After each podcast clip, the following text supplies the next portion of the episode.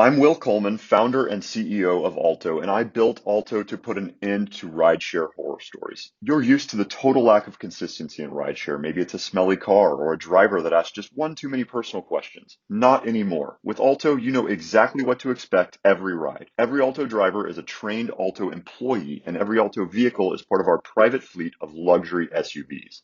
Say goodbye to rideshare horror stories. Download the Alto app today and use code FOUNDER for $10 off your first ride. Ciao a tutti e benvenuti al Forza Taglia podcast.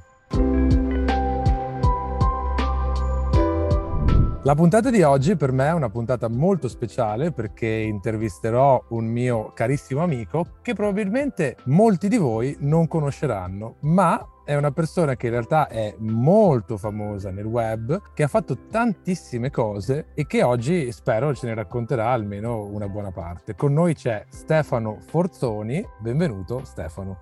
Ciao Matteo e ciao a tutti coloro che ascoltano il tuo meraviglioso podcast. Io penso anche di non essere più neanche tanto famoso sul web, lo ero ai tempi, in quei tempi in cui io e te sancimmo la nostra amicizia. Però grazie della bella presentazione. Eh, ne ho fatte tante di cose sul web, ma se te le dovessi dire tutte ci vuole troppo tempo. Ne dovresti scegliere alcune. È proprio per quello che io volevo parlare. Allora io intanto vi faccio un piccolo incipit. Allora Stefano è una persona che ho conosciuto per caso e che come molte delle persone che ho avuto la fortuna di incontrare nella mia vita è diventato mio amico e una persona che ho incrociato varie volte nella mia vita, però la particolarità è che io l'ho sempre incrociato in ruoli diversi. Infatti il motivo per cui voglio parlare con lui oggi è perché voglio fare una puntata a tema adattabilità o flessibilità, diciamoci. Io sono un grande amante delle quotes, delle frasi, no? Mi sono preso questa frase di Lao Tzu che dice ciò che al mondo è più flessibile vince ciò che al mondo è più duro. Come ti pensi questo inizio marzulliano? Sei, sei, il grande personaggio e amico che ho sempre sostenuto tu sia, barra fossi, non so l'italiano corretto come viene, però il buon Lau la dice molto giusta perché l'adattabilità, perché di questo noi andiamo a parlare, la, la, l'elasticità di potersi riadattare alle situazioni è proprio quello, è una forma mentale, prima di tutto, che ti permette di non lasciarti abbattere eh, dagli eventi esterni. Ora, noi veniamo tutti da un periodo piuttosto bizzarro e eh, di grandi cambiamenti, credo per tutti, a tutti i livelli professionali e personali. Ognuno per sé avrà più o meno sofferto di, di qualche cambiamento. Ecco, questo è un esempio lampante ti dirò di più tu che mi tacci di essere eh, adattabile o comunque di essere un esempio di adattabilità ora perché poi l'assoluto magari per me lo sei per me lo sei sicuramente. Questo io ti ripeto poi lo vedremo oggi però io sono sicuro che lo ecco. sarai anche per altri. Non mi, non, mi, non mi, chiedere robe a cui poi devo rispondere male e, e smentiamo quanto abbiamo appena detto. Però ecco io per esempio ad inizio lockdown forse per, un, eh, per una mia forma mentale di dover apri chiude virgolette, seguire i ragazzi a casa con la didattica a distanza, soprattutto quello piccolo che faceva la seconda elementare e che davanti a un computer con 25 bambini e la maestra poteva avere dei problemi, io non mi sono adattato molto all'inizio. Poi ho avuto un sussulto di, eh, interno, di, di, anche d'orgoglio se vuoi, e lì poi mi sono un po' riadattato e ora finalmente sto, sto adattato abbastanza bene. Però ecco, io in tema di adattabilità vorrei leggerti, permettimi, perché tu sei un fan delle quote, io sono fan del dizionario e dei sinonimi e dei contrari, di più che del dizionario, sono andato a cercarmi la parola adattabilità, dove come descrizione è la possibilità di adattare, virgola, la facoltà di adattarsi. Però come spiegazione questa mi lascia abbastanza poco sale molto in bocca. Sibillina, Is... è molto sibillacumana cioè, il, il dizionario dice ma non dice e se dice lo nasconde bene. Mai quello dei sinonimi e dei contrari è forse la miglior spiegazione possibile perché come sinonimo di adattabilità tu l'hai anche già anticipato ne dà due abbastanza interessanti compatibilità che se vogliamo è pure un po' tirato, non so te ma secondo me è un po' tirato, e quello che preferisco io è elasticità, come contrario da rigidità. Ed ecco che torniamo all'Autsu, se vuoi. Sì, ho anche Piero Angela comunque, eh, te ne avevo trovato un'altra, adesso non te la voglio scrivere. Ah no, Piero, Piero, Piero, se ce l'hai lo vorrei sentire, posso sentirlo? Ciao Piero. Allora, Piero Eh, diceva una delle migliori definizioni dell'intelligenza è proprio la flessibilità, cioè la capacità di trovare soluzioni giuste non marciando dritti per la propria strada, ma cercando altri percorsi più fruttuosi. Ora tu sei un fencer, come si dice in italiano? Uno Uno schermidore, no? schermidore, uno schermidore. Però tu mi alzi la palla con la scritta schiaccia. Riferimento pallavolistico per chi non avesse inteso. E io, mh, tu sai che attualmente la mia professione, proprio per il discorso dell'adattabilità, è il videomaker. L'ultimo nostro incontro è Ci stato volevo, un set bellissimo. ci volevo arrivare Sì, no, ma- dopo. Ci ma volevo arrivare sì, hai dopo. ragione, però eh, ma tu mi hai alzato la palla. Allora io sono andato a cercare adaptability in inglese perché è più figo e ovviamente trovi più video. Ho trovato un video che non ti faccio né vedere né sentire perché era in inglese ed era anche un po' noiosetto, ma il titolo era splendido ed era Adaptability a Brain Talent. Eh, Capisci che, che- che- Ecco, ora possiamo fare tutto il discorso che vuoi sul percorso dell'adattabilità. No, allora, prima fine di, tutto, prima di tutto, allora, qua siamo andati avanti. Io, to- anche se non mi piace, mi tocca tornare un attimo indietro perché devo raccontare la nostra storia assolutamente. Io e Stefano ci siamo incontrati per caso online perché io avevo un problema con il mio telefono di allora che era un BlackBerry, tra l'altro un caso perché io ho quasi sempre usato iPhone, però era un BlackBerry e, e ho scritto su questo forum, ti ricordi, no? E, e praticamente mi arriva un messaggio privato con scritto non scrivere con il tuo nome su questo forum perché poi la gente ti salta addosso. tu avevi la mail pubblica, il tuo indirizzo email era pubblico. Tra l'altro, tu, quello che anno era quello lì? Tu avevi fatto, sicuramente eri già campione olimpico, Eh, mi sa che era il 2009, sai.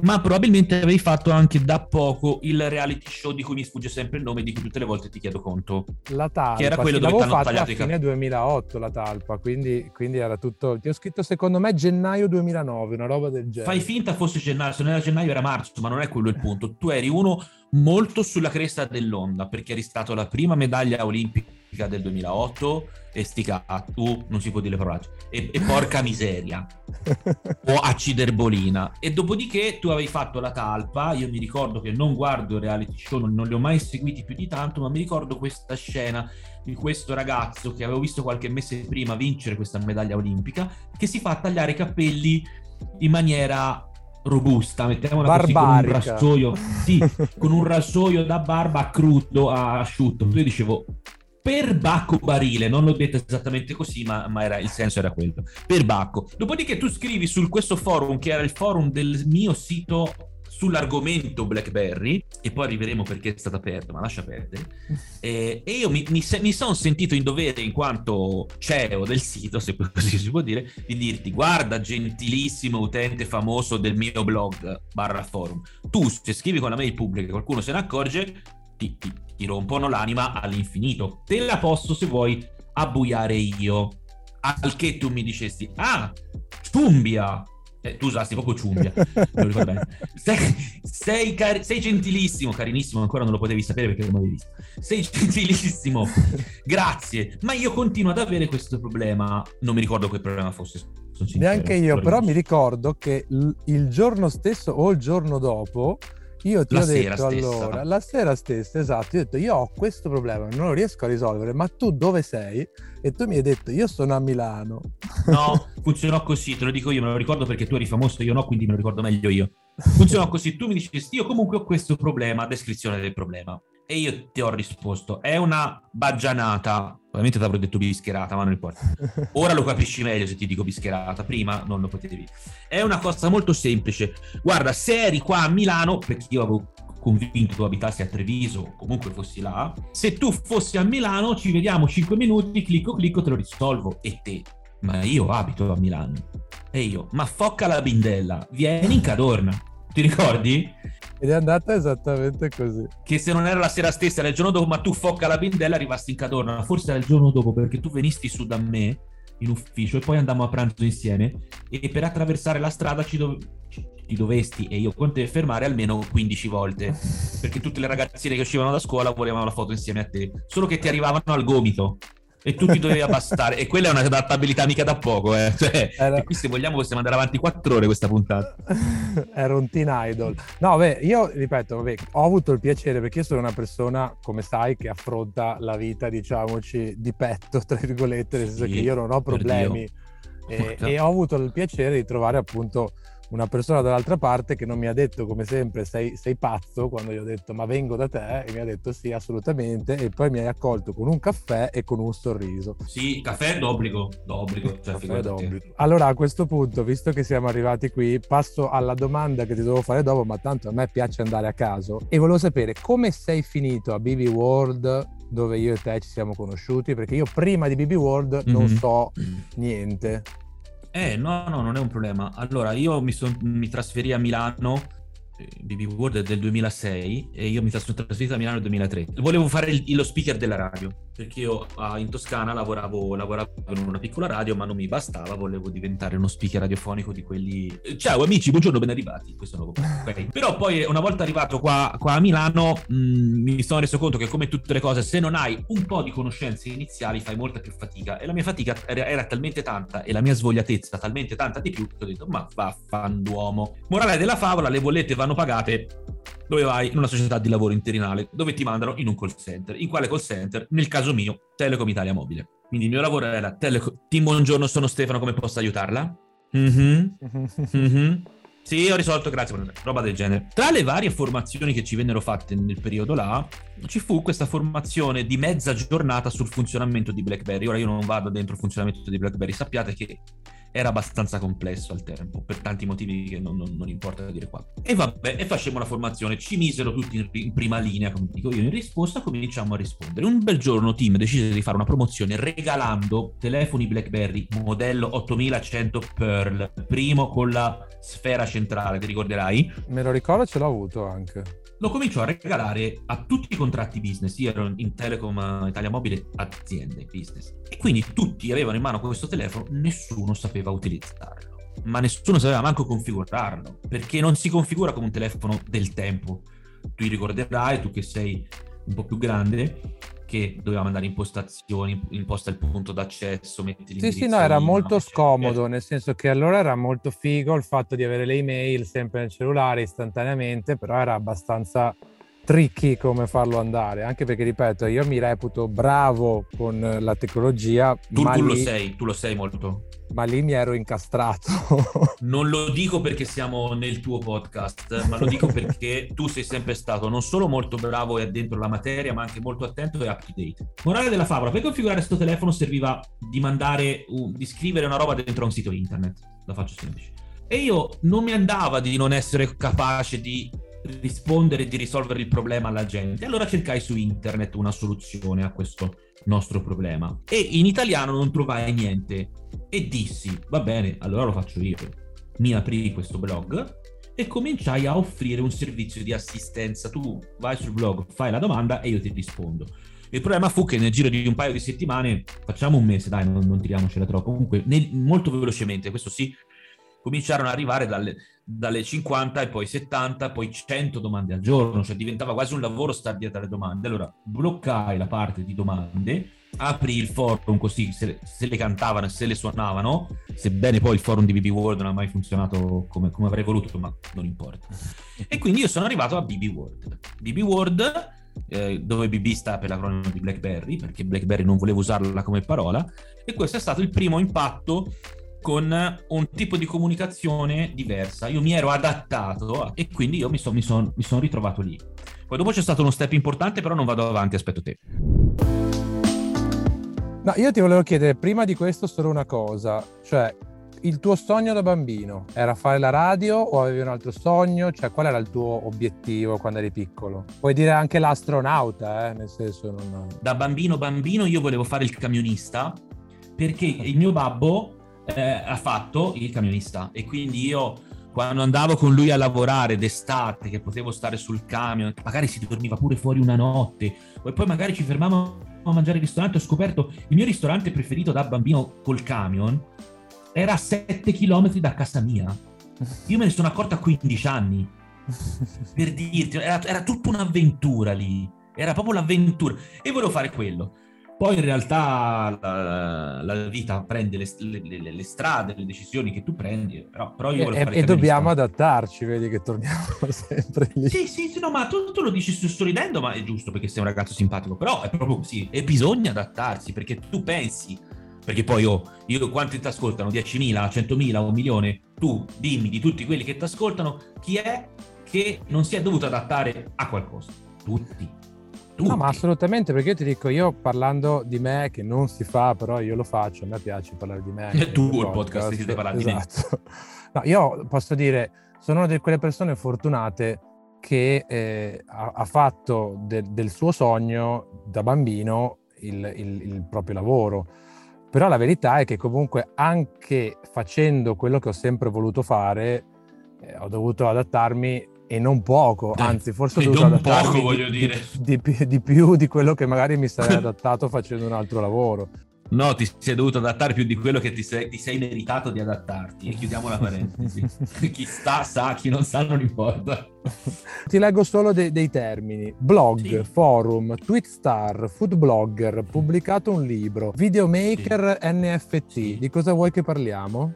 Parliamo del, della, della, più grande inesattezza che hai detto nell'elenco, che è food blogger. Perché ah, io in realtà okay. non, non sono mai stato un food blogger. Io però ho creato dei panini non, non mi faccio pubblicità, ma ci sono dei video su internet che si chiamano col mio soprannome, i panini di mio soprannome. Il mio soprannome è Stan, tu non l'hai detto, lo dico io. Però io non sono mai stato un food blogger. Ho invece lavorato e seguito molte food blogger e molti chef nella mia professione di videomaker, che è la, la, la, la mia, mia, professione, diciamo, attuale che mi permette di, di vivere anche se mi dovrebbe permettere di vivere un po' meglio e la sto odiando in questo momento, ma è una Vabbè, allora parliamo di eh. come sei arrivato a fare il videomaker, dal, dal, dal call center team al... Arriva tutto da BB World. Esatto. Perché nulla viene mai per caso. A un certo momento di BB World io mi stanco di lavorare in Telecom Italia perché non, non riuscivo a, ad esprimere e, no, e, non, e, non, riuscivo neanche ad avere la sufficiente pazienza di stare a rispondere al telefono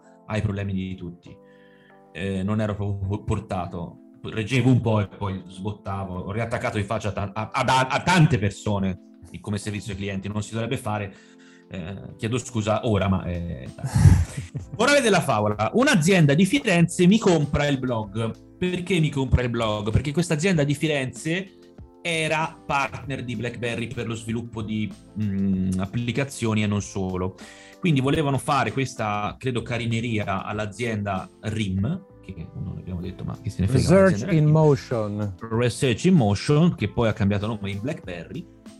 E quindi quelli di BlackBerry a cui io avevo detto ragazzi io in Telecom Italia non ce la faccio più se sentite qualcosa e potete mi fate un grandissimo favore quelli di BlackBerry dissero altri dissero a questi noi ce l'abbiamo una persona che conosciamo che potrebbe fare questo lavoro da voi quindi loro comprarono il babyworld.info, quindi dall'essere intestato a me passò intestato a questa azienda e contestualmente io venni assunto a tempo indeterminato in questa azienda.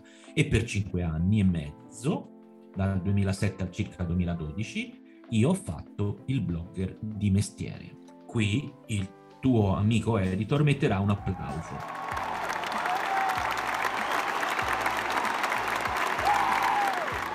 Perché in quegli anni lì fare il blogger di mestiere c'ero io, io, forse io, no, ce n'erano anche altri tre o quattro naturalmente, ora non voglio fare nomi perché rischio di dimenticare qualcuno, sono tutti buoni amici, sono, alcuni di loro sono ancora dentro il mondo del blogging. Alcuni li ho conosciuti anche, tra l'altro tramite te, infatti poi in realtà ho avuto un sacco di amici anche grazie a te, perché io poi ho conosciuto un sacco di persone. Io pensavo ad Andrea, per esempio, Andrea Galeazzi, lui c'era e c'è ancora e c'è molto più di prima ed è il personaggio che è ce n'era anche tanti altri, Andrea è quello che è rimasto un po' più sull'argomento, diciamo, tecnologico, lui è veramente un, un geek, super geek de- della tecnologia, però senza divagare eccessivamente.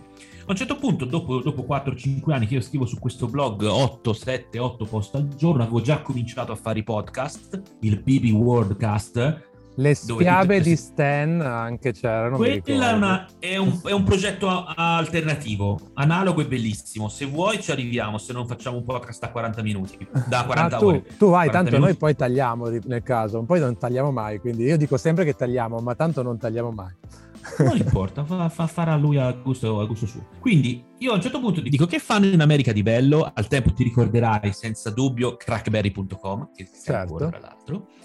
Lui, Kevin, eh, che, che, ho conosciuto personalmente, un ragazzo squisito, sposato con una ragazza di origine italiana, lui mi disse che eh, aveva provato a fare dei video e la qualcosa aveva funzionato molto. E allora io dissi, e sti cazzi, li voglio fare anch'io. Avevo una macchinetta fotografica tipo carta di credito, una compatta Sony pagata due dita in un occhio. Cominciavo a fare dei video, ma la cosa non fu. Cioè, I video venivano, non, non, conoscevo assolutamente nulla di tecnica video, di luci, di illuminazione, di inquadratura, di, di, di, di microfonamento e tutto quello che vuoi. Mi chiedono di scrivere il libro che tu hai menzionato. Il libro è un libro eh, che esce ad argomento Blackberry ed era uno dei pochi in Italia che lo poteva scrivere per il banale motivo che quelli che lavoravano per BlackBerry non potevano parlare dell'argomento extra lavoro, quindi loro il libro non lo potevano scrivere. E di persone che ne sapessero quanto loro ce n'era due o tre in Italia e quello che gli aveva più, più comodo probabilmente ero io. Quindi lo hanno fatto scrivere a me con i soldi di quel libro perché io dissi io non voglio...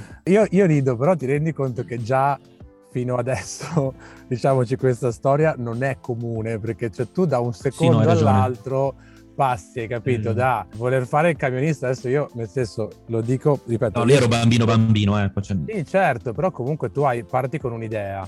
E poi mm. arrivi a Milano giustamente perché ti servono soldi, perché vuoi, insomma, e finisci sì, a fare sì. un lavoro. Poi da quel lavoro ti inventi una cosa che non esiste sì, quello e sì, fa successo. Quello sì. e quello... poi da no, quello... No. Ogni tanto ci ripenso servono... indietro. Eh, eh, hai capito? Non è, non è comune. Poi che mi servono dei soldi. Tu pensa una volta raccontando queste cose a persone a cena mi fanno ma quante vite hai vissuto? Perché se la guardi così effettivamente sembra così. Ma io la vivo esattamente fatto... così. la tua vita io la vivo così. Io l'ho fatto tutto in contemporanea, ho dormito tanto poco nella mia vita fino ad ora. E qui torna il caffè, e qui torna l'importanza del caffè. e, e, e, guai a non avere il caffè, e guai. Morale della favola, facevano questi video, scrivo questo libro, con i soldi del libro mi compro una telecamera un pelo superiore e comincio a fare video su BB World, quindi le recensioni. Io sono sempre stato uno abbastanza spigliato, non ti dimenticare che provengo in qualche modo a piccole dosi dalla radio, quindi il parlare, l'approcciarsi, il comunicare in un certo modo, anche un, con un certo tipo di parlantina, è sempre stata parte di me. Mi puoi mettere con un palco con 5.000 persone, a parlare in radio in diretta, ho parlato anche in vari network a, a vario titolo, radio comunque importanti, quindi a fare video veni, venivano bene. Il canale YouTube ha un discreto successo, un amico blogger del tempo parla con Google e gli dice oh c'è sto qua che non ha i numeri però è figo, monetizzategli il canale, che è stato monetizzato fino a un anno fa tra l'altro, monetizzategli il canale che questo funziona, quindi io in maniera del tutto immeritata ho un canale YouTube monetizzato che fa quei soldi che fa, non sono cifre da nababbo, eh, però per l'epoca bisogna pensare anche alle proporzioni. Tu pensa che all'epoca con 7000 follower su Twitter eri tipo un dio e ti, ti regalavano tutto. Ora, con 7, ora sono l'ultimo, ho sempre 7000 follower su Twitter e sono proprio l'ultimo della ruota. Ma è giusto che sia così, peraltro. E quindi comincio a fare video. Mi diverto talmente tanto a fare video che dico, però sto qui potrebbe quasi essere un lavoro come si fa a fare questo lavoro? Quindi la notte, il giorno facevo il blogger, scrivevo, facevo, qualche volta lo facevo anche la notte. Facevo i miei video se li dovevo fare, le mie recensioni, i miei eventi, tipo presentazione del telefono di qua, presentazione del telefono. Parte della notte mi mettevo a guardare i tutorial su YouTube su come funzionano le telecamere, le, le macchine reflex e perché bisogna fare video con quelli. Gli obiettivi, come funzionano, le inquadrature, un po' di cinema. Certo, non è una scuola di cinema, non ho mai fatto nessun corso, non ho mai fatto nessuna scuola, non ho nessun attestato. Però, però le cose funzionano. Funzionano tanto che poi eh, nuova branca di adattabilità. Se vuoi vado avanti, se no mi fermo. Eh. Vai, vai, io ti fermo, lo sai, è che io rimango sempre, ripeto, io rimango sempre estasiato dalla tua storia nonostante... Sei un caro ragazzo, tu, tu, tu, tu e il tuo podcast e parlo solo io, è brutto, cioè, però... È vero, però io ti faccio finire perché sono tu molto educato. Tu hai menzionato il blogging. Esatto. Io mi... Vabbè, allora vuoi dire che sono maleducato? Vengo là, eh? No, Vengo io là. ti faccio parlare, ti faccio parlare e poi scherzando. dopo, quando hai finito, ti sparo le altre 102 domande che ti devo fare. Ottimo, ottimo, perfetto. Quindi io poi divento, divento videomaker. In che modo divento videomaker? A un certo punto della mia vita, di questo periodo, decido di fare un, un podcast in più che si chiama Le sfiabe di Stan.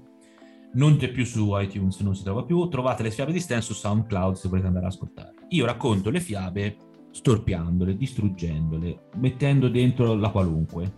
Non sto a raccontarvi perché. Questo podcast ha un discreto successo. Corre l'anno 2010, quindi siamo ancora al paleolitico dell'internet, o comunque la scrittura non è stata ancora inventata in internet. Nell'anno 2010 io vado in nomination agli allora Blog Awards di Riva del Garda come miglior podcast dell'anno e contemporaneamente vado in nomination ai Tweet Awards come twittero più provolone, cioè quello che ci prova di più in Vinco, vin- eh, ma la sai questa? Non mi ricordavo ah? il perché, non me lo ricordavo. Eh, io mi ricordo sì, ho la maglietta ancora nella... C'ho la maglietta nell'armadio vinco incredibilmente a mio modo di vedere la categoria più provolone di Twitter del 2010 poi vabbè non c'era storia contro Marco Travaglio e, ca- e gente di questo calibro per i blog awards come miglior podcast dell'anno ma il destino vuole che conosco un sacco di gente. Tra un sacco di gente che conosco e che segue il mio podcast ci sono tanti, tanti ragazzi che come me sono venuti via da casa loro e vivono a Milano. Una di queste si chiama Laura, lavorava al tempo in un'agenzia che aveva come cliente un noto brand di autovetture, non, non facciamo il nome. Dopo un po' mi chiama, mi scrive, scusa, e mi dice: Questo brand sta facendo un contest eh, per le quinte superiori per la realizzazione di un elaborato. Può essere un testo, un video o una foto. Il concorso ha bisogno di un tutor per la parte video. Ti va di farlo? E io, certamente. Non so un cazzo, il mio pensiero era, non so nulla di video, però certamente quindi divento tutor come pagamento, all'epoca eravamo meno sgamati sull'internet, mio caro Matteo, come pagamento mi fanno tenere una DS4 nuova fiammante per ah, 4 mesi. Era quello che ti serviva. Sì, sì, tra l'altro io di buon grado, perché non, non, come sai no, non ho avuto la macchina a Milano eh, per un sacco di tempo, tra virgolette non ce l'ho manco adesso, c'è la mia compagna, però insomma non ce l'ho. Dico, se sono il tutor video devo fare un I'm Will Coleman, founder and CEO of Alto, and I built Alto to put an end to rideshare horror stories. You're used to the total lack of consistency in rideshare. Maybe it's a smelly car or a driver that asks just one too many personal questions. Not anymore. With Alto, you know exactly what to expect every ride. Every Alto driver is a trained Alto employee, and every Alto vehicle is part of our private fleet of luxury SUVs. Say goodbye to rideshare horror stories. Download the Alto app today and use code FOUNDER for $10 off your first ride. Family. It looks a little different for everyone. For some, it's mom and dad.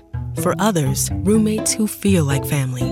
And for others, it's your significant other, their golfing buddies, your children, a high school soccer team starting lineup, and oh, look, they're all taking you up on the offer to stay for dinner, really testing the limits of that phrase the more the merrier. But no matter where you call home, Geico makes it easy to bundle and save on home and car insurance. Easier than making three frozen pizzas and assorted frozen veggies into a cohesive meal. video a questa macchina, se no ciumbia, che diavolo. Faccio il video a questa macchina, per ridere e scherzare lo mando alla mia amica, che per ridere e scherzare lo manda al responsabile marketing del brand, che per ridere e scherzare lo posta su Facebook con, come azienda e dice ecco come la nostra DS4 viene vista da un videomaker, due punti, Stan.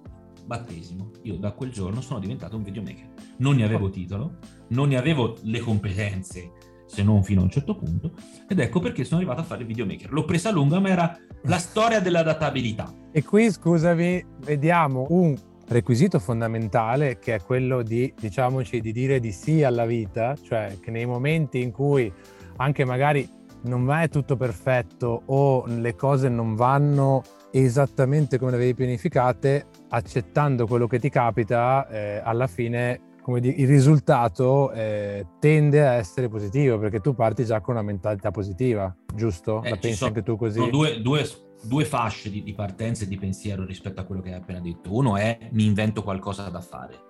La, la sfiaba di Stan che mi era venuto in mente negli anni, anni addietro è una cosa che mi sono inventato io. Poteva essere qualsiasi altra cosa, ma non lo è stato.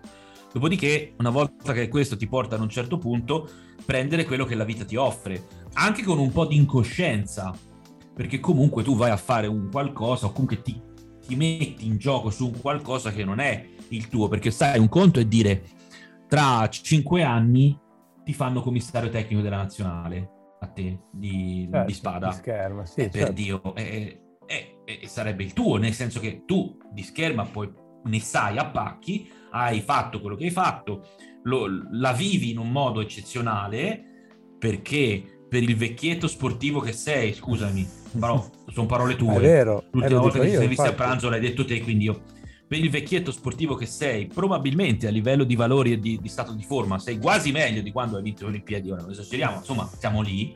Non sono stai, meno non elastico, sono meno elastico, ma a parte sei quello. Meno adattabile allora. sei meno adattabile. no, elastico proprio a livello di schiena, non è tanto. non è, mentalmente sono più elastico.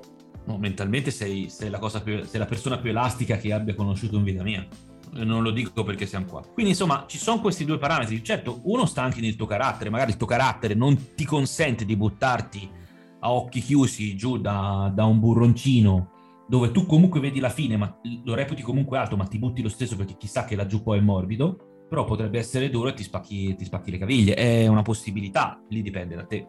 Però vedi, quello che io voglio dire è che tu dicendo di sì così velocemente elimini un sacco la frizione di un sacco di cose. Ti faccio un esempio. Eh, quando sono uscite le sfiabe di Stan, come io ti ho già detto, io eh, insomma mi, mi, reputo anch'io a livello di ricerca abbastanza avanti, era il momento in cui io ho detto voglio fare un podcast anche io. E quindi abbiamo detto era il 2010, me l'hai detto tu prima. 2000, 2000, 2009 inizio, 2010 il boom. Comunque sì, mm, ok, io fa conto che mi è venuto in mente nel 2010, ma perché? Perché Apple aveva lasciato l'app, rilasciato l'app podcast, io ascoltavo un po' di podcast da lì, erano quasi tutti in inglese, ho detto ma perché faccio un podcast in italiano? Prima ho detto faccio un podcast, ah ma lo devo fare in inglese, poi ho detto no dai lo faccio uno in italiano. Ma così eh, non è che volevo fare successo, perché mi piaceva, che è poi il motivo per cui lo sto facendo adesso, mi piacevano i podcast già allora e ho detto vai voglio farne uno anch'io. Io che sono una persona che in generale, ripeto, prende la vita abbastanza di petto, comunque tra una cosa e un'altra ci ho messo dieci anni a fare un podcast, quindi capisci che già... E, e io, ripeto, mi reputo uno veloce. E tu sei, sei, una scheggia, hai capito? Cioè tu hai pensato podcast e lo stavi già facendo. Sì, ma lì dipende anche dall'opportunità che hai, dalla, maest- dalla mh, mm, non tanto consapevolezza di quello che devi fare perché ne hai da vendere di consapevolezza, ma dal fatto che comunque dipende da chi sei. Ti faccio una, un controesempio che ti calzerà a pennello. Tu hai dei tatuaggi, io ho dei tatuaggi. Uh-huh. Lascia stare la quantità che la tua è superiore della mia, ma io per arrivare a fare le mie prime tre righe a braccio, ti ricordi? Per sì. fare le mie prime tre righe io ci ho messo dal 97, l'ho fatta nel 2011 perché non, non ero convinto, no, no, ero convinto ma non ero convinto, mi ci è voluto del tempo, fino a che non è stato più possibile non vederle lì, per farti capire. E, e tu nel frattempo ne avevi fatti 40, per dirti, no? Sì, io non, non è una questione. sì, esatto, vedi anche lì, non è, non è una questione di prendo e mi butto, oppure prendo, ci penso, ci penso, ci penso, ci penso e mi butto.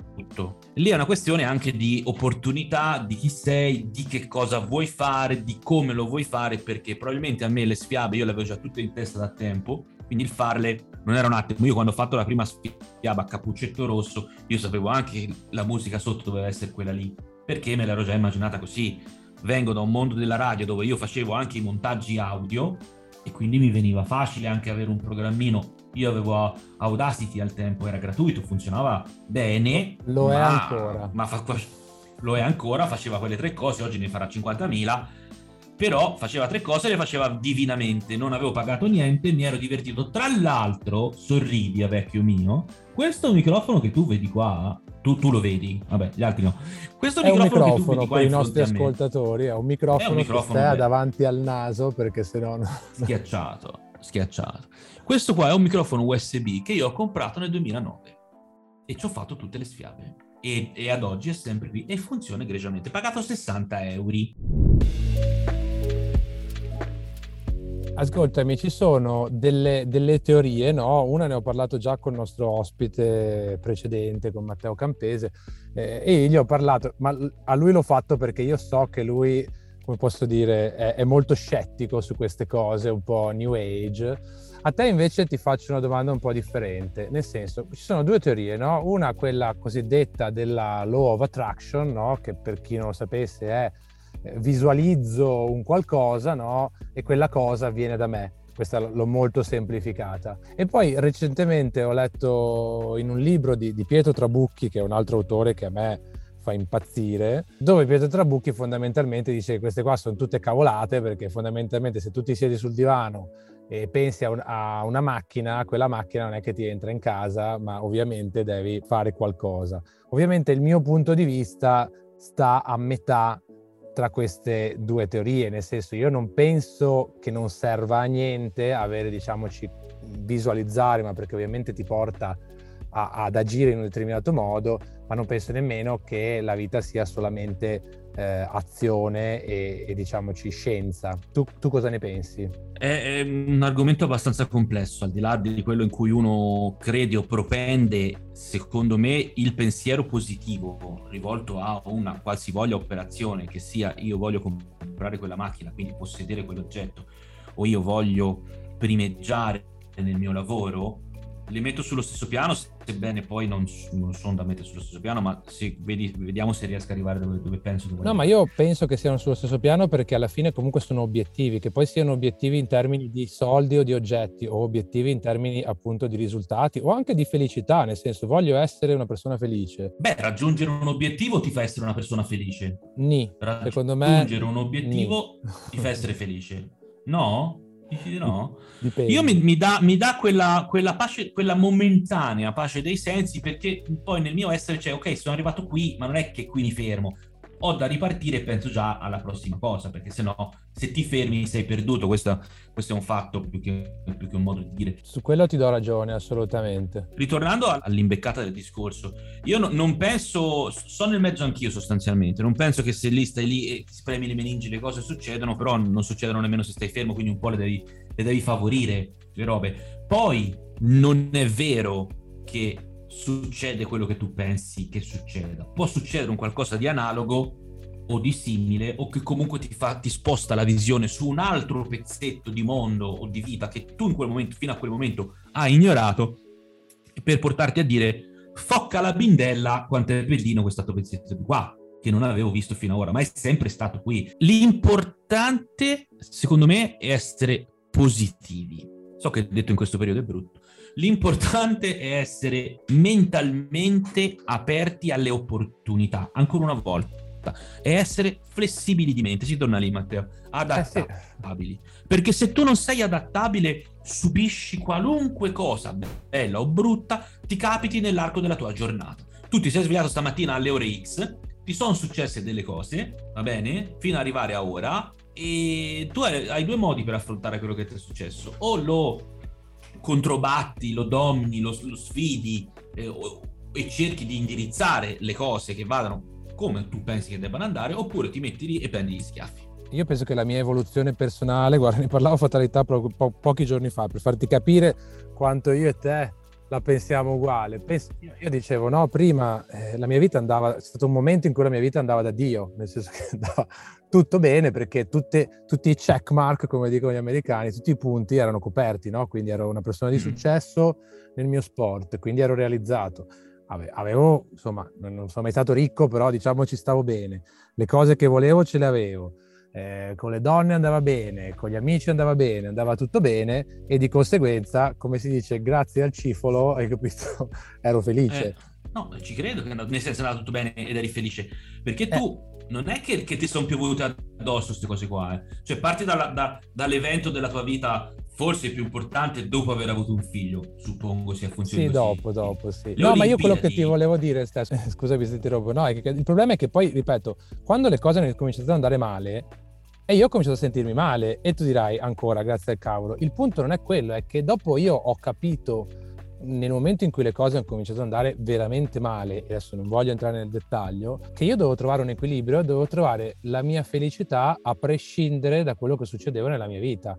Ed è dove mi trovo ora, nel senso che ora le cose possono andare bene o possono andare male, adesso ovviamente a volte uno smadonnamento lo tiro anche io, però il punto è che riesco ad essere felice tutti i giorni a prescindere da quello che succede. Quindi la tua felicità secondo me non può essere definita da agenti esterni, ma deve essere interna. Quindi quello che ti volevo dire era che sono d'accordo con te proprio per questo motivo qui. Sì, è il pensiero tuo che deve dominare quel, quel, gli eventi della vita, che saranno belli e brutti, sempre e comunque Se poi hai dei punti fermi, le cose, a, a parer mio, per me, avere dei punti fermi, ora finalmente sono riuscito ad avere dei punti fermi anch'io, tu, tu sai che sono stato abbastanza scavezzacollo su certi aspetti e ora invece ho, ho, ho, fermato delle cose nella mia vita e avendo dei punti fermi io sento di avere è come se avessi messo un, un peso e avessi abbassato il mio baricentro. Traballo meno. Non è che non traballo traballo meno. Però difficilmente cado in terra e se cado e con il peso non riesco a tirarmi su da solo, ho i punti fermi che senza dubbio mi prendono sotto le braccia e mi tirano su. E, e questo equilibrio è parte dell'adattabilità.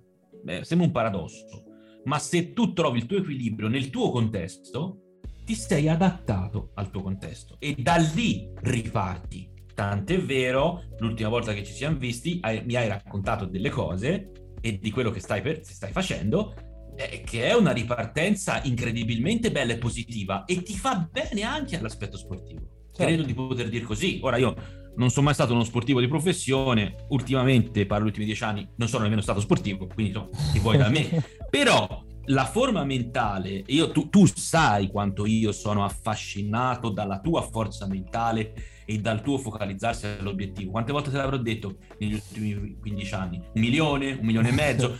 Perché chi non lo sa, chi non conosce non tanto Matteo, e Matteo è l'esempio forse più lampante, ma un professionista di qualsiasi campo focalizzato a un obiettivo e quello soltanto. La forza, la resilienza, la determinazione. Io quando, quando mi parla di queste cose, io, io, vado in brodo di giuggiole. Lo sai cosa di brodo di giuggiole ora, no? Sta a Pisa. E allora, in brodo di giuggiole vado. Cioè io impazzisco, io starei a sentirlo parlare per ore di queste cose.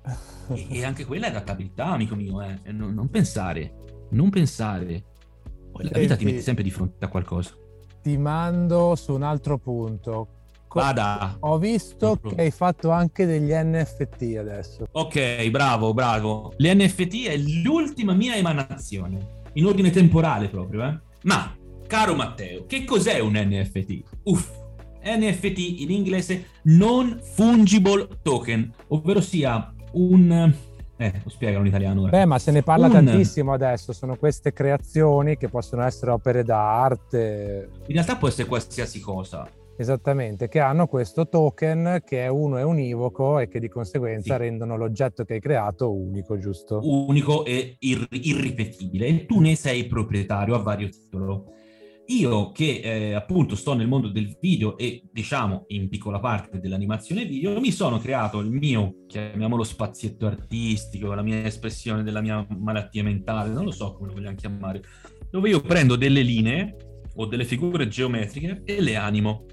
Le muovo in uno spazio definito, che può essere il verticale del cellulare o un quadrato, giusto per non uscire fuori dai social network, che sono molto importanti nella nostra vita, e, e li ho messi in vendita Ora, vuoi diventare ricco? Ma magari. Ti riuscirà? Ma magari. Non me ne frega assolutamente nulla di quello che sarà di quella roba lì. Volevo, volevo esserci. Volevo esserci per il banale motivo che secondo me provare le cose che tu senti nelle tue corde, non è detto che lo siano, ma che tu senti nelle tue corde è quantomeno doveroso per una crescita personale. Ripeto, si sente dire che alcuni NFT sono venduti a 3 milioni di dollari. Ora, se io vendessi quattro cerchi che si muovono a 3 milioni di dollari, succede due scenari. Uno, sti cazzi, ho fatto quattrini. Due, che imbecille è quello che l'ha comprati. è vero che ognuno dà un valore alle cose in base alla sua percezione, ma anche no. Cioè, Io li vendo a 200 euro. Io al momento ho solo una collezione attiva dentro questo portale dove si può vendere queste cose. Ho solo una collezione attiva, ne sto già preparando un'altra. In ogni collezione che è monocolore o bianca o nera o bianco su nero o nero su bianco, c'è un solo elemento, un solo file, una sola opera, chiamiamo, un solo NFT, chiamale come ti pare, avrà un pallino rosso. Io infatti le chiamo le Red Dot Edition. Le potevi chiamare edizione puntino rosso? Sì, ma in inglese. Ma era meno figo. Vero? Ho pensato al latino, ma non lo so e quindi non ci tu devi chiamarle le puntino dot... rosso per gli americani e red dot per gli italiani. Si può sempre fare comunque. Queste qui sono in vendita questo qui ce n'è uno solo al momento l'ho messo in vendita a 3 ethereum. Ora gli NFT non si comprano con gli euro. O, sì naturalmente però devi convertire il tuo soldo in moneta eh, criptovaluta. Per ora sono gli Ethereum che, vanno, che, che, che si usa per vendere questa roba. 3 Ethereum sono tipo dai, dai 13 ai 15 mila euro, dipende da che ora tu guardi la quotazione. La metà del valore di questo, di questo importo verrà dato in beneficenza. La cosa buona è che questi file, una volta che tu li hai, li hai, venduti, tu compri da me questo file, mi dai i soldi, io metto, do la mia parte in beneficenza. Ed il file è tuo, il token è tuo.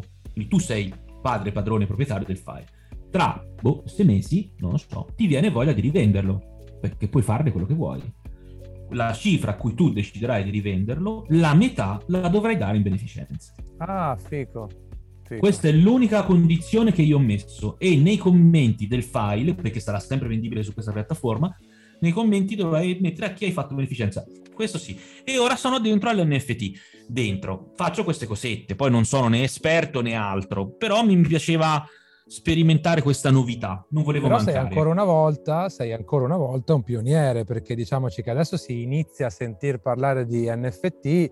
Eh, ora se io parlo con una persona di blog bene o male chiunque sa che è un blog, se parlo con una persona di YouTube o di podcast, bene o male tutti sanno cos'è. Se parlo con qualcuno di NFT, adesso diciamoci che c'è un, almeno secondo me un 50% delle persone che non l'ha neanche mai sentito nominare. Eppure tu ci sei già dentro, non solo, nel senso io ne sono informato, ma tu hai già creato delle, delle, opere in NFT. Quindi io volevo chiudere qui, diciamoci, con le tue, tra virgolette, creazioni, proprio per far capire ai nostri ascoltatori che, che sei già avanti, ecco, ancora una volta.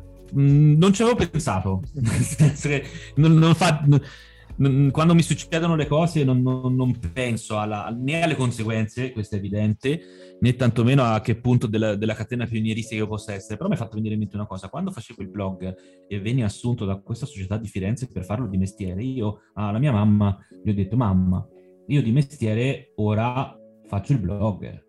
E lei mi domanda, e che mestiere è? Che cosa fai di mestiere? E io scrivo delle cose su internet che la gente legge e trova interessanti. E che vuol dire? Cioè, a un certo momento, in quel certo momento lì era difficile pensare a qualcosa di non concreto. Cioè, tu lavori, fai il piastrellista, metti le piastrelle. Tu fai il blogger, cosa metti? Capito? Questa è ancora più intangibile. Eh, è non però... fungible. È non fungible. È intangibilissima come cosa. Penso che se lo dicesse alla mia mamma mi, direbbe, eh, e io gli dovrei dire, genero felicità in file non tra- trasferibili ma a una sola persona. Abbiamo le ultime due domande. Vai, sarò breve. Eh, ma non penso, sai. Allora, uno, sei dove vorresti essere? Ma perché mi fai questa domanda qua? Io sto sempre bene, ma non sono mai dove vorrei essere. E spiego la risposta, perché ovviamente il dove sono a livello personale, emotivo, è quanto di più meraviglioso io potessi mai desiderare per me e non speravo a tanto. Professionalessionalmente so che non lo sono e non lo sarò mai. Quindi da un lato è sì, certo, da un lato è no, mai. Spero di essermi spiegato perché in realtà non lo so spiegare in un altro Ti modo. Ti sei spiegato perfettamente, ma io in realtà, ti devo dire la verità, sapevo che mi avresti risposto così, però io la domanda l'ho fatta apposta. Quindi... tu mi, mi, conosci, certo che lo sapevi, se non lo sapevi sei un matto anche te, a parte sei matto. Eh sì, mia, mia mamma mi chiama matto, per cui vedi un po' te che se, se partiamo dall'origine Bravo, il tuo vecchio nickname dei social era chiaro, poi chi lo sa lo sta, chi non lo sa non lo sa. Però... Non voglio commentare, ma perché non penso che ci sia un commento, nel senso che questa è una domanda ovviamente che c'è della gente che, che risponde in un modo e la gente che risponde in un altro. Io penso che sia in linea con il tuo personaggio, nel senso che eh, questa irrequietezza, diciamoci, lavorativa e sì, poi sì. anche l'inizio, di, cioè quello che ti ha portato a fare tutta questa continua ricerca, questo continuo migliorarsi, questo continuo cambiare ed evolversi, però alla fine eh, diciamoci che ci hai azzeccato perché ogni volta eh, vai nella direzione che poi in seguito va il mercato, nel senso che appunto sei un, un ragazzo fortunato. Me ma non mi hanno regalato un sogno. Di solito sono io che lo faccio, ma non per peccare di superbia o chissà altro. Eh. Io non, non, non, faccio mai le cose per dire ah faccio così perché allora tra tre anni potrebbe succedere questa cosa qui e io sono tac. No, anche perché per quanto posso provare ad avere una visione d'insieme che guardi avanti, al tre anni non ce la farei mai, ma forse manca tre mesi. Ma nessuno lo può sapere. Sì, sì, no, però dico, in, in linea generale la, la, tua domanda è talmente bella e profonda che ci vuole non un podcast inteso come una puntata, una totale serie per provare ad arrivare a trovare una, una quadra alla domanda. Lo faremo la prossima stagione allora, la prossima stagione farò solamente sei dove vorresti essere e basta. Eh, ma se tu cominci, se tu la fai a tutti questa domanda qua si va nel panico, io agli altri ho sentito non gliel'hai fatta questa domanda qui. Eh no, perché insomma, questa qua è la eh. mia prima volta. Vedi, tu sei uno bravo, tu sei uno bravo nelle cose che fai. Io tendenzialmente sono bravo le prime volte, quindi cerco di renderla la prima volta ogni volta. E fai bene, cacchio, uff. E beh, dai, poi scenonata, su sono pronto. È, l'ultima, è l'ultima, è quella storica, nel senso che è storica del podcast, nel senso è quella che io adesso sto dicendo. Tu ti trovi nell'isola deserta, il mondo è finito, non ci sono più i Twitter, non, sono, non c'è più niente di quello che tu hai fatto in tutta la tua vita, non è rimasto niente di te. Però tu devi lasciare a qualcuno la tua eredità sotto forma di parole. Quali sono le tue tre verità? Cioè a questa persona cosa gli dici? Tu sai anche la risposta anche a questa, tu lo sai perché tu i miei profili li hai visti ovunque, c'è sempre scritto la stessa cosa sotto. E lo devo dire, Matteo, mi spiace, ma lo devo dire. E io a questa persona dirò una sola e una sola cosa soltanto, ed è ognuno si droga con quello che quello ha. Che ha. eh, che, che, quello che non hai è complesso, eh. Cioè, in, realtà, in realtà anche questa roba qua, lo, un mio amico dice la prima volta l'ho detta nel 92 non so come faccio a sapere. A me, fa, a me fa, morire questa frase. Guarda, ogni tanto pensa che ti ho, ti ho, citato mille volte. In realtà, adesso lo voglio dire, non l'ho detta io, l'ha detta lui. Io citavo lui, però mi è servito. È solo un piacere per me che tu usufruisca di questo concetto che può essere declinato in un milione di modi, ma ognuno si droga con quello che ha. Eh, mh, sai, il concetto del drogarsi è un concetto forte, naturalmente, da, di certo. E, e ognuno ha il suo, ha il suo, il suo tarlo, ha il suo pensiero, ha il, il, suo modo di fare le cose. In sostanza questo discorso vuol dire questo ed è l'unico, l'unico boh, non so se è un consiglio, un monito, un, un, un lascito che, che, che, posso, che, potrei dare o dire a questa ipotetica persona in quest'isola deserta, ma è, è l'unica cosa che mi sentirei di dire, perché poi io non, non, non, si può sapere chi tu sei, dove andrai, cosa ti accadrà, però tu drogati con quello che hai, vedrai che male non va. Assolutamente. E tu la sapevi la risposta però, eh? Ma io, io in realtà ti ho guidato dall'inizio, sei la mia marionetta. Non lo so, guarda che cosa... Guarda, guardami, guardami un attimo, tu mi puoi guardare. Io avevo questo in mano, vedi te. Quindi... No, è stato veramente interessantissimo. Spero che, che, che ma sicuramente i nostri ascoltatori eh, ne trarranno più di un insegnamento, come sempre. Per me è sempre troppo interessante ascoltarti e a questo punto ti inviterò alla prossima stagione. Ma tu, tu, puoi invitarmi ovunque, dove ti pare, sempre. Sai che se, se posso faccio volentieri, con piacere, perché al di là dell'am- dell'amicizia che poi tra me e te è nata, anche se le strade si sono poi gran- grandemente separate, anche fisicamente, proprio sai, una volta eravamo nella stessa città, io però adesso sono vicino casa, alla tua casa d'origine, vedi? Esatto, se avevi conosciuto mia sorella va a trovarla, che ti devo dire? Oppure vado alla mamma e dai babbo, ti danno da mangiare, non c'è problema, dico mamma viene Matteo, dagli da mangiare. Beh, vicino sì, più di me senz'altro, non è che sei vicino, vicino, vicino, eh. Sono un centinaio sì, ma è tutto vicino. Guarda, ti dico l'ultima cosa, una volta una mia, una mia amica texana mi ha detto andiamo in un posto e gli faccio ma dov'è? E lei mi ha detto è molto vicino. E gli ho detto ma scusa è vicino quanto? Beh, ma ha detto sono solo tre ore di guida. Quindi capisci che anche qui la situazione è che è tutto relativo. È tutta una questione di adattabilità agli spazi. caro mio, caro mio. Io ti devo solo ringraziare per la grande opportunità di partecipare a questo tuo esperimento ben pensato e ben voluto, sono solo che orgoglioso di poterci essere e di, di averne fatto parte, ormai si può, può parlare al passato, di averne fatto parte e te ne ringrazio infinitamente, davvero. E ti ascolterai nel futuro. Signore e signori, Stefano Forzoni. Ricordati di condividere il podcast e di lasciarmi un commento per farmi sapere se ti è piaciuto o anche se c'è qualcosa che ti piacerebbe rivedere. Ricordati di seguirmi su tutti i social, bene o male sono Forza Taglia dappertutto e sai già come si fa. Alla prossima puntata.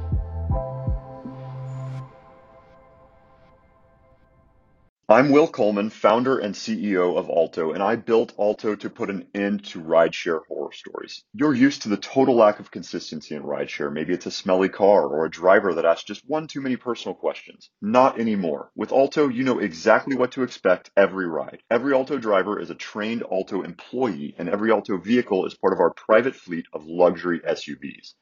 Say goodbye to rideshare horror stories. Download the Alto app today and use code FOUNDER for $10 off your first ride. To show you how easy it is to file a claim with Geico, we hired a nature show host. In the native habitat of a suburban driveway, the poor victim of a broken windshield is left assessing his vehicle, utterly helpless. Well, not true. If he's got Geico, he can file a claim online, over the phone, or with his handy mobile app. But like a lone gazelle, he'll suddenly be left to fend for himself, awaiting his terrible fate. Nope. Geico will assign him a designated claims team to help him out too. So the gazelle gets his car fixed and everything.